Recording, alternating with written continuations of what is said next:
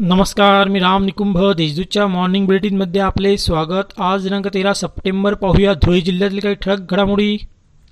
सर्वोच्च न्यायालयाच्या आदेशाने मराठा समाजाच्या आरक्षणाला स्थगिती मिळाली तरी राज्य सरकारने अध्यादेश काढून तो सूची नऊमध्ये समाविष्ट करून त्याचे कायद्यात रूपांतर करावे अशी मागणी मराठा समाजातर्फे करण्यात आली आहे. यासाठी शनिवारी मराठा क्रांती मोर्चातर्फे धुळे शहरात आंदोलन करण्यात आले. तसेच आरक्षणाला विरोध करणाऱ्या अपप्रवृत्तीच्या प्रतिकात्मक पुतळ्याचे दहन करण्यात आले.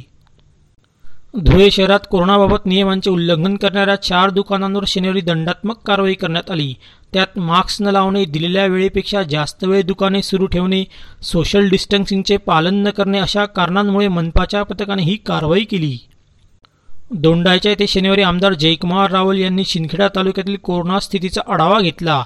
उपजिल्हा रुग्णालयात नवीन दोन डॉक्टर ऑक्सिजन सुविधा वाढविणे नवीन वाढीव कर्मचाऱ्यांबाबत आमदार रावल यांनी सूचना दिल्या. त्याची कार्यवाही देखील तत्काळ होणार आहे.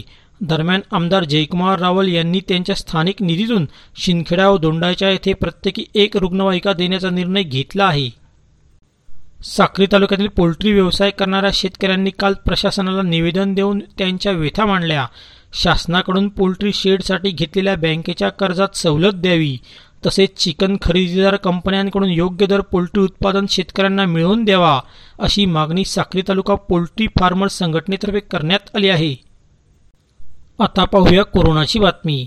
जिल्हाभरात शनिवारी नव्याने एकशे एकशे एक्केचाळीस रुग्ण आढळून आल्याने जिल्ह्यातील बाधितांची संख्या दहा हजार सातशे शहाण्णव इतकी झाली आहे.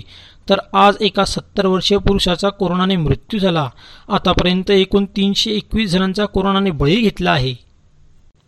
अशा होत्या आजच्या ठळक घडामोडी. सविस्तर बातम्यांसाठी वाचत राहा दैनिक देशदूत व ताज्या बातम्यांसाठी भेट that W W W dot Deshdoot dot com या संकेतस्थळाला.